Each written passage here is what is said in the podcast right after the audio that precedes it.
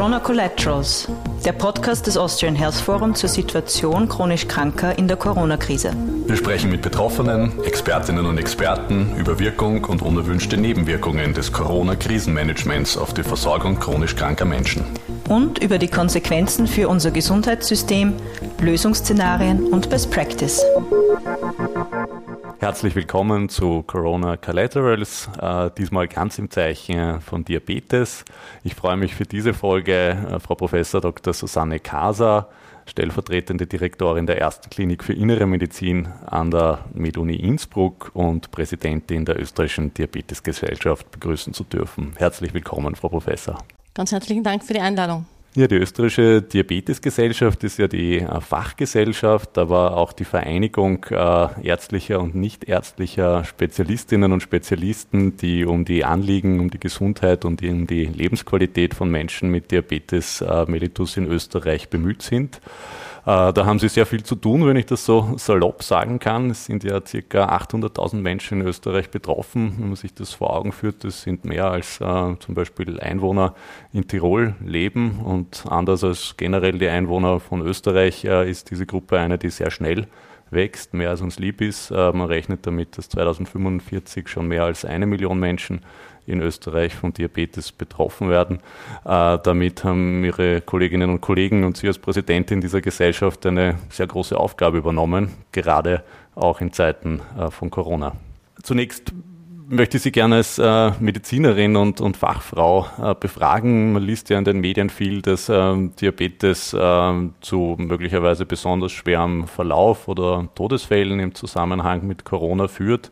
Äh, Sie haben als eine der ersten äh, in Innsbruck schon vor einem Jahr eine Studie dazu gemacht und sich äh, möglichen Zusammenhang zwischen Diabetes und äh, schwerem Verlauf oder intensivmedizinischer Betreuung angeschaut. Was wissen Sie heute darüber? Wie äh, sind da die Zusammenhänge? Wie sind äh, Personen mit Diabetes äh, anders oder besonders von Covid betroffen? Es ist tatsächlich so, dass Patienten mit Diabetes ein erhöhtes Risiko für einen schweren Verlauf haben. Das heißt, nicht das Infektionsrisiko per se ist verändert, sondern ähm, die Schwere des Verlaufs und leider Gottes auch die Notwendigkeit einer intensivmedizinischen Behandlung beziehungsweise auch die Sterblichkeit ist unter Menschen mit Diabetes erhöht. Sie haben eine Studie angesprochen, die wir bei uns auf der Intensivstation gemacht haben und da hat sich gezeigt, dass mehr als 50 Prozent aller dort behandelten Patientinnen und Patienten einen Diabetes aufwiesen und ungefähr noch einmal ein Drittel einen sogenannten Prädiabetes, eine Vorstufe des Diabetes und das zeigt, glaube ich, schon sehr eindrucksvoll, dass offensichtlich Zuckerstoffwechselstörungen für so einen schweren Verlauf prädisponieren. Wir haben dann auch von der äh, Fachgesellschaft, also von der österreichischen Diabetesgesellschaft, ein Register gemacht über ganz Österreich drüber. Sind wir sehr dankbar, dass äh, viele Krankenhäuser hier mitgemacht haben. Und auch da haben wir geschaut, was sind denn die Risikofaktoren für einen schweren Verlauf. Und da hat man gesehen, es ist einerseits natürlich sind ältere Patienten und Patientinnen schwerer betroffen. Und es sind natürlich dann auch die Begleiterkrankungen. Das heißt, wenn man jetzt hergeht und zum Beispiel Nierenerkrankungen ansieht, dann sind Patienten, die einen Diabetes haben und zum Beispiel Nierenerkrankungen oder auch älter sind, dann sind die besonders gefährdet für einen schweren Verlauf. Und das passt auch sehr, sehr gut zu allen internationalen Daten, die wir inzwischen kennen. Da gibt es viele französisch, englische, äh, chinesische und auch italienische Studien. Und da sieht man eigentlich in allen Studien, dass Diabetes tatsächlich ein sehr wichtiger Risikofaktor für einen schweren Verlauf ist, leider Gottes. Die Sterblichkeit doch deutlich erhöht ist. Da sieht man in manchen Studien, dass das um das zwei- bis dreifache erhöht ist.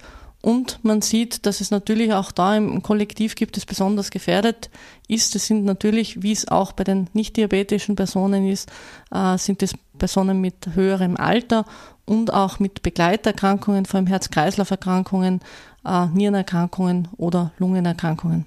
Habe ich das richtig verstanden, dass auch bei dieser Studie äh, viele der Patienten gar nicht wussten, dass sie Diabetiker sind? Genau, sehr viele von diesen Patienten haben keine Ahnung gehabt, dass sie an Diabetes litten. Und da reden wir jetzt nicht von denen, die einen Prädiabetes hatten, sondern die wirklich einen manifesten Diabetes hatten.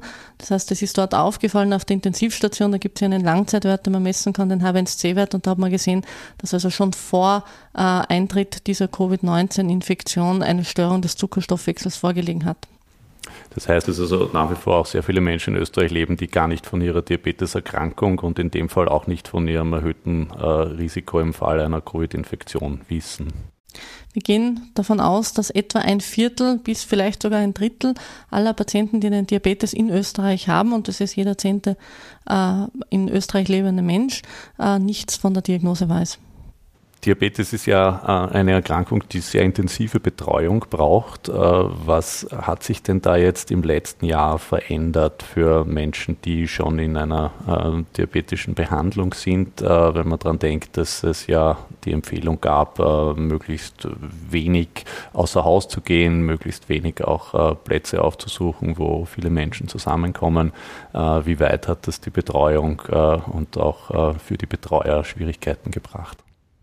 Das hat uns natürlich gerade in den Anfangszeiten, das heißt März, April letzten Jahres, vor große Herausforderungen gestellt. Einerseits die Patienten weiter zu betreuen, äh, die schon äh, bekannt waren, aber andererseits natürlich auch neu diagnostizierte Menschen mit Diabetes entsprechend zu behandeln und einer Therapie zukommen zu lassen. Ich glaube, es hat sicherlich einige Wochen gedauert, bis das wieder auf Normalbetrieb gelaufen ist. Inzwischen kann man aber, glaube ich, schon sagen, und ich hoffe, das für ganz Österreich sagen zu können, dass wir in der zweiten Welle da keine Einschränkungen mehr gehabt haben und aus dem Ganzen gelernt haben, dass wir Patienten mit chronischen Erkrankungen, gerade wo wir jetzt sehen, dass die Pandemie einfach länger andauert, einfach durchgehend wirklich gut behandeln müssen vor allem auch, weil wir ja gesehen haben, dass Diabetes ein Risikofaktor ist. Am Anfang haben wir eben das Problem gehabt, natürlich, dass wir die Patientinnen und Patienten nicht, vor allem nicht in den äh, Spitälern haben wollten, weil dort einfach das Ansteckungsrisiko auch zu groß war. Ähm, hier hat man natürlich zum Teil auf Telefonkontakte ausweichen müssen. Ich glaube, da haben wir vielleicht ein bisschen Anlaufprobleme gehabt, aber insgesamt, ich glaube, wir müssen mit dem doch zufrieden sein. Es hat niemand damit rechnen können, dass sowas passiert in Österreich. Und ich glaube, innerhalb von wenigen Wochen kann man sagen, ist die Betreuung eigentlich großteils wieder ganz gut gestanden in Österreich.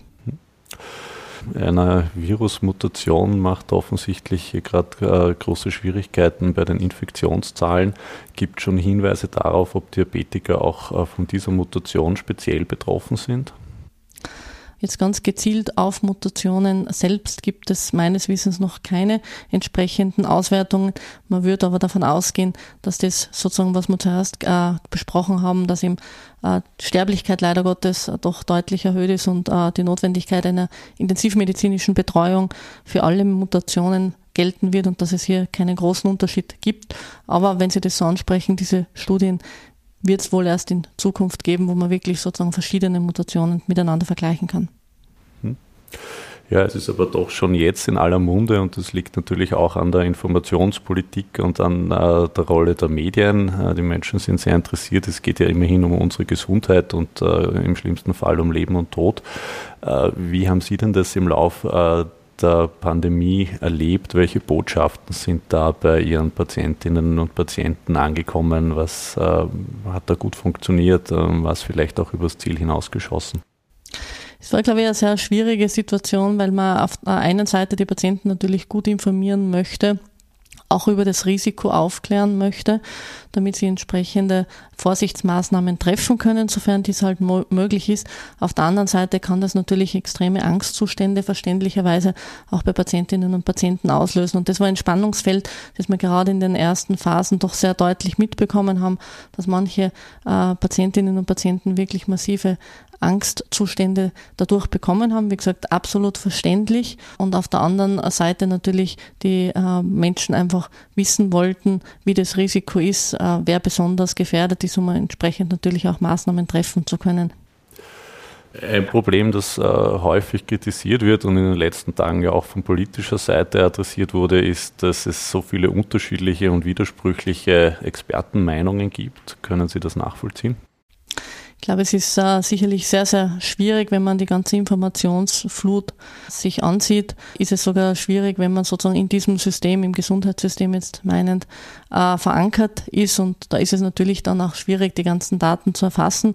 Auf der anderen Seite muss man natürlich sagen, wir äh, leben in einer Zeit, äh, wo wir wirklich sehr große Herausforderungen haben, mit denen wir eigentlich bis vor einem Jahr nicht äh, rechnen konnten. Und wir lernen wahrscheinlich wirklich Woche für Woche dazu. Ich glaube, man muss auf der anderen Seite sagen, man hat auch gegenüber dem Vorjahr schon einiges dazu gelernt. Aber was die Informationsflut und die widersprüchlichen Aussagen betrifft, ist es, glaube ich, für uns alle ähm, hier Lebenden relativ schwierig, das Ganze noch einordnen zu können. Ja, vielleicht hat das ja auch ein bisschen damit zu tun, dass es äh, jetzt einfach darum geht, breit zu erklären, wie Wissenschaft funktioniert und dass äh, unterschiedliche Aussagen sechs oder zwölf Monate später nicht heißen, dass Wissenschaft nicht funktioniert, sondern ja eigentlich ein gutes Zeichen sind, oder? Absolut. Und ich glaube, da muss man wirklich sagen, da hat die Wissenschaft wahnsinnig gut funktioniert. Zuerst schon einmal, wo man äh, versucht hat, äh, bestmögliche Therapieoptionen zu finden. Die sind zwar sehr limitiert, aber man hat sich trotzdem sehr, sehr viel Mühe äh, gegeben. Es war möglich, wirklich sehr, sehr schnell zu publizieren, damit man einfach zur Information gekommen ist, damit man gesehen hat, welche äh, Risikopatienten es gibt. Und das, was man, glaube ich, wirklich sagen muss, dass es man ein Dreivierteljahr äh, nach Ausbruch der Pandemie jetzt für Europa gerechnet einen Impfstoff gibt, muss man wirklich als unglaublichen Erfolg der Wissenschaft werten. Ja, Sie sprechen den Impfstoff an, der natürlich auch zu heißen Diskussionen in Österreich führt. Äh, es gibt ja eine aktuelle Empfehlung des nationalen Impfgremiums, dass äh, Diabetespatienten prioritär geimpft werden sollten. Haben Sie das Gefühl, dass das umgesetzt wird? Da muss man, glaube ich, ein bisschen differenzieren. Äh, Menschen mit Diabetes sind äh, entweder in die Prioritätsstufe 2 oder 3 eingereiht, momentan nach äh, Empfehlung des Nationalen Impfgremiums. In die Kategorie 2 fallen jene Patienten, die eine schlechte Blutzuckereinstellung haben oder auch gewisse Folgeerkrankungen.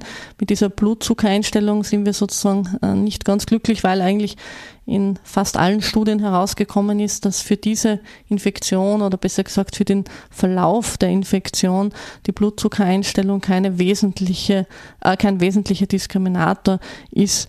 Das heißt, äh, dass äh, auch Patienten und Patientinnen, die einen sehr guten H1C-Wert haben, was nichts anderes heißt, als dass sie eigentlich eine sehr gute Stoffwechsellage haben, dass auch die äh, sehr stark gefährdet sein können.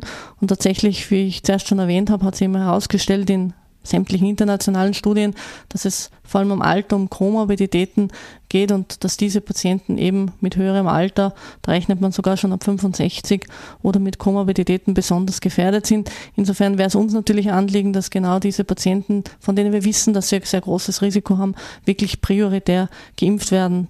Für alle anderen äh, Patienten mit Diabetes äh, gilt leider, dass sie in die Kategorie 3 reinfallen.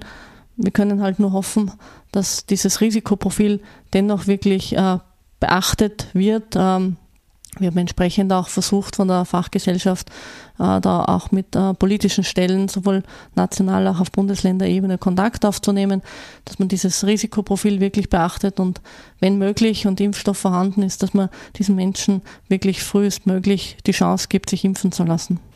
Um wie viele Personen geht es da mit dieser Definition?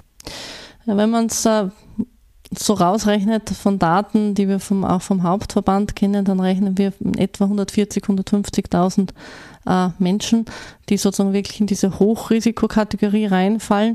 Allerdings muss man natürlich sagen, dass das auch Menschen sind, die aufgrund anderer Erkrankungen oder aufgrund des Alters sowieso schon äh, früher drankommen werden. Also es werden wahrscheinlich nicht 140 oder 150.000 zusätzliche sein, die in diese Prioritätskategorie 2 reinfallen. Aber diese Menschen haben ein besonders hohes Risiko und wenn wir jetzt immer davon reden, dass wir auch Lockdowns machen und äh, das alles sozusagen in Kauf nehmen, um auch das Gesundheitssystem zu schützen, um Intensivbetten frei zu bekommen. Da muss man sich halt überlegen, welche Patienten habe ich denn meistens auf der Intensivstation. Und genau diese Patienten muss ich schützen, damit ich eben die Intensivstationen frei halten kann, damit wir sozusagen irgendwann wieder mal in ein normaleres Leben übergehen können. Und deswegen sozusagen auch von uns der große Appell an die Politik, da entsprechend zu handeln. Ist davon auszugehen, dass diese Patienten wissen, dass sie in diese Kategorie fallen? Ich kann es jetzt nur von unserer Ambulanz sagen, wenn ich da die, die äh, Patienten oder wenn ich da mit den Patienten rede, dann muss ich sagen, dass das Interesse extrem groß ist, dass diese Patienten sich sehr, sehr gut informiert haben, dass ein Großteil sehr wohl Bescheid weiß. Und es ist nicht so, dass diese Patienten nicht impfwillig sind. Die würden sich nichts ähnlicher erhoffen, dass sie bald geimpft, als dass sie bald geimpft werden. Gibt es Bundesländer, die dieser Aufforderung der Diabetesgesellschaft schon nachgekommen sind? Ich kann es jetzt einfach berichten von Patienten oder von Kollegen, wo man es einfach äh, weiß, sozusagen es gibt Bundesländer, wo wirklich schon sehr viele Risikopatienten geimpft worden sind, wo man sich ja offensichtlich wirklich jetzt auf dieses Kollektiv, jetzt nicht nur was Diabetes betrifft, sondern auch andere Erkrankungen, die natürlich auch wichtig sind, keine Frage, äh, fokussiert hat. Und es gibt Bundesländer, die insgesamt einfach vom Impfen etwas weiter hinten äh, sind.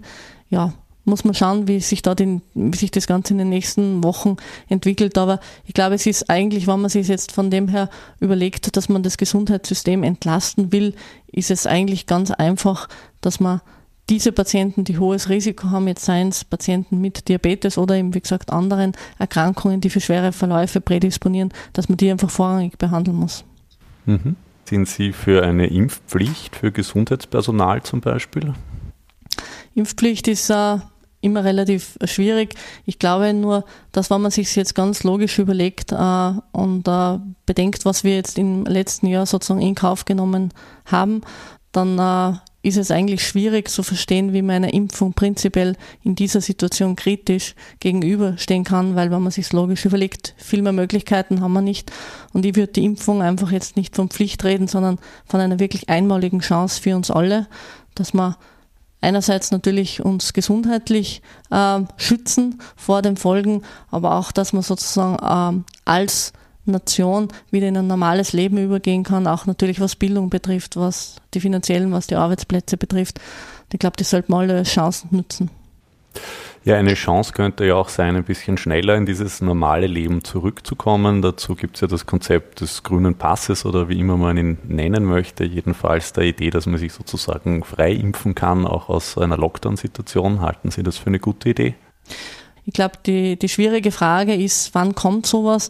Jetzt, wo viele Patienten wirklich sehnsüchtig auf die Impfung warten, ist es vielleicht schwer äh, zu verstehen, wenn man dann sagt, die, die jetzt die Impfung bekommen haben, können alles machen und die anderen, die sehnlich darauf warten, die müssen sich auch noch äh, gedulden mit anderen Dingen.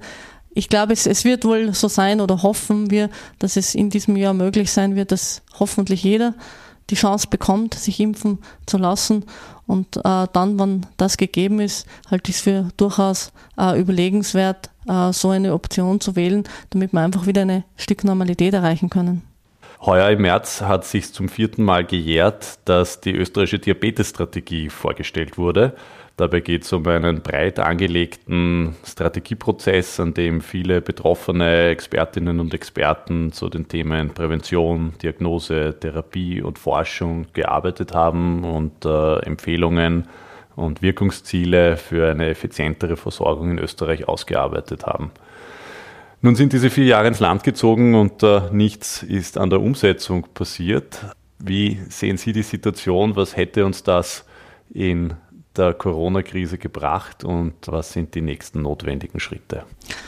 Ähm, ich glaube, Sie sprechen da ganz einen wesentlichen Punkt an. Das, was wir jetzt in diesem Jahr auch gelernt haben, ist darauf zu schauen, dass man chronische Erkrankungen irgendwo besser behandeln muss, konsequenter behandeln muss. Das hat man gerade jetzt gesehen, was die Auswirkungen sein können. Und ich glaube, man hat auch gesehen, äh, dass es Schwachstellen gibt äh, zwischen extra- und intramoralen äh, Gesundheitsversorgern. Ich glaube, das ist jetzt einfach bei der Pandemie relativ gut rausgekommen, da muss man ansetzen. Wir würden uns wünschen, dass natürlich die Diabetesstrategie ganz, ganz rasch umgesetzt wird. Das, was äh, unser Wunsch wäre, ist, dass natürlich diese erste Versorgungsebene, vor allem im allgemeinmedizinischen Bereich, im niedergelassenen Bereich natürlich breiter ausgebaut wird. Man kann jetzt rechnen, dass etwas mehr als 10 Prozent aller Menschen mit Diabetes im Disease Management Programm Therapie aktiv behandelt werden, aber das sind natürlich viel zu wenig. Das heißt, wir bräuchten eine, eine äh, breitere Ausrollung des Disease Management Programms.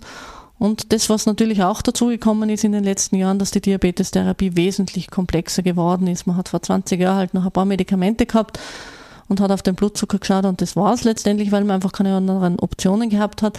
Jetzt ist es tatsächlich so, dass man eine individualisierte Therapie machen kann und mit dieser individualisierten Therapie nicht nur den Blutzucker gut kontrollieren kann, sondern eben auch Folgeerkrankungen verhindern oder reduzieren kann.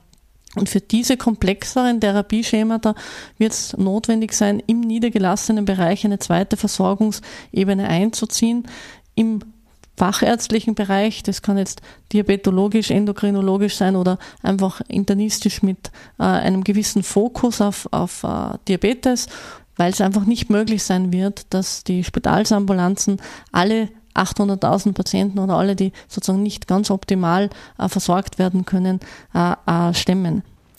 Da geht es ja unter anderem auch um die Betreuung durch nichtmedizinische Gesundheitsberufe, gerade auch was äh, Compliance und, und, und, und regelmäßiges Feedback für Patienten betrifft. Wie sehen Sie da die nächsten Schritte? Welche Rolle spielt das? Wir sind sehr stark dahinter, dass wirklich alle Patienten geschult werden. Da geht es um Ernährung, da geht es um Bewegung, da geht es aber auch um mehr, wie man verschiedene äh, mit Medikamenten auch umgeht oder in bestimmten Situationen umgeht. Und da ist es natürlich wünschenswert, dass möglichst früh eine Schulung gemacht werden. Das betrifft natürlich auch nicht ärztliche Berufe. Und ich glaube, da ist eine Vernetzung ganz, ganz wichtig. Und diese Vernetzung sehen wir einfach schon in der ersten Versorgungsebene. Das heißt, optimalerweise, wenn Patient oder Patientin mit äh, der Diagnose Diabetes das erste Mal aufpoppt, äh, in der allgemeinen medizinischen Praxis, sage ich jetzt, dann sollte man schauen, dass gleich die Schulungen äh, durchgeführt werden. Das betrifft, wie gesagt, auch andere Berufsgruppen und da sollte eine super Vernetzung stattfinden und so könnte man dann, glaube ich, gemeinsam diese Patienten gut durch die Krankheit bringen. Gab es da in der Pandemie Erfahrungen, zum Beispiel dezentrale wohnortnahe Versorgung, um Patienten den Weg in die Klinik äh, zu ersparen und damit möglichen Risiken unterwegs? Ähm, haben sich da Netzwerke gebildet oder gab es vielleicht telemedizinische Anwendungen, die verstärkt zum Einsatz gekommen sind? Ich glaube, da waren der Kreativität keine Grenzen gesetzt. Das ist von äh, telefonisch äh, bis YouTube-Videos zur Erklärung und äh, allen möglichen anderen telemedizinischen Formen durchaus gegangen. Ich glaube, da haben wir sicherlich auch vieles gelernt, was man aber schon auch gesehen hat. Man kann eine gewisse Zeit vielleicht über Telefon oder Telemedizin mit den Patienten Kontakt halten.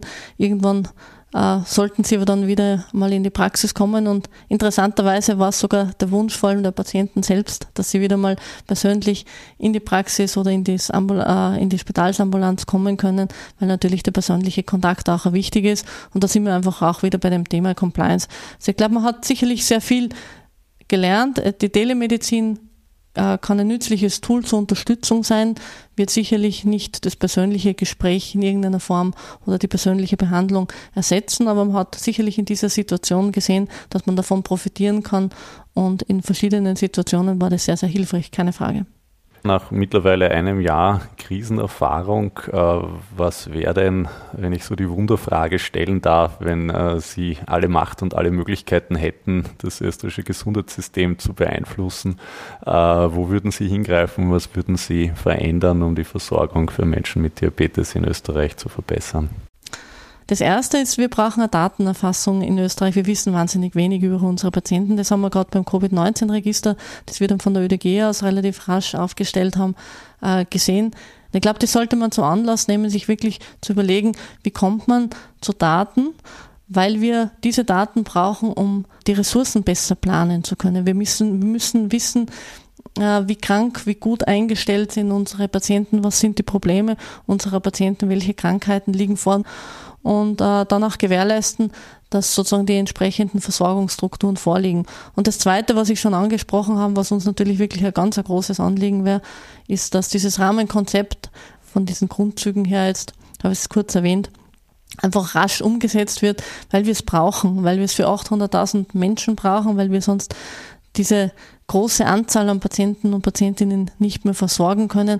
Und wir haben in den letzten Jahren so tolle Therapien bekommen, wirklich tolle neue Medikamente. Man kann jetzt so wahnsinnig viel erreichen. Aber natürlich diese Medikamente und diese tollen Therapieoptionen müssen auch bei den Patienten ankommen. Und dazu brauchen wir einfach gute Versorgungsstrukturen. Und das Dritte, das wird Sie jetzt wahrscheinlich nicht wundern, wir würden uns wünschen, dass wirklich Menschen mit Diabetes jetzt ganz, ganz, ganz schnell geimpft werden. Ja, drei sehr schöne Wünsche. Ich hoffe, der eine wird tatsächlich schnell in Erfüllung gehen und äh, bei den anderen beiden schließe ich mich fest an für unser System. Da geht es äh, darum, unsere Daten, die es ja letztendlich gibt, äh, systematisch äh, zum Wohl der Patienten einzusetzen und eben Versorgungsstrukturen zu schaffen, die den äh, State-of-the-Art-Behandlungsmöglichkeiten auch gerecht werden.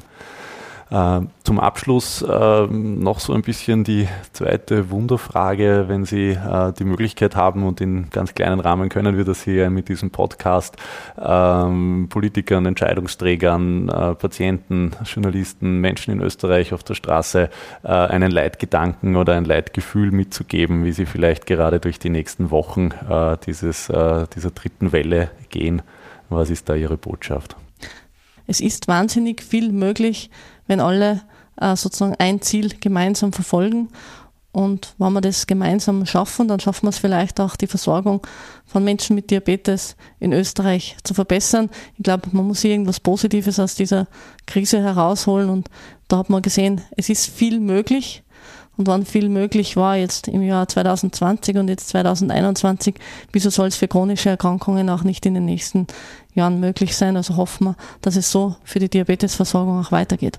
Ja, das hoffe ich auch ganz fest und ich finde es schön, äh, wenn sich möglichst viele Menschen dafür in Österreich einsetzen. In dem Sinn, Frau Professor Kaser, vielen Dank für Ihre Zeit. Dankeschön. Danke fürs Gespräch.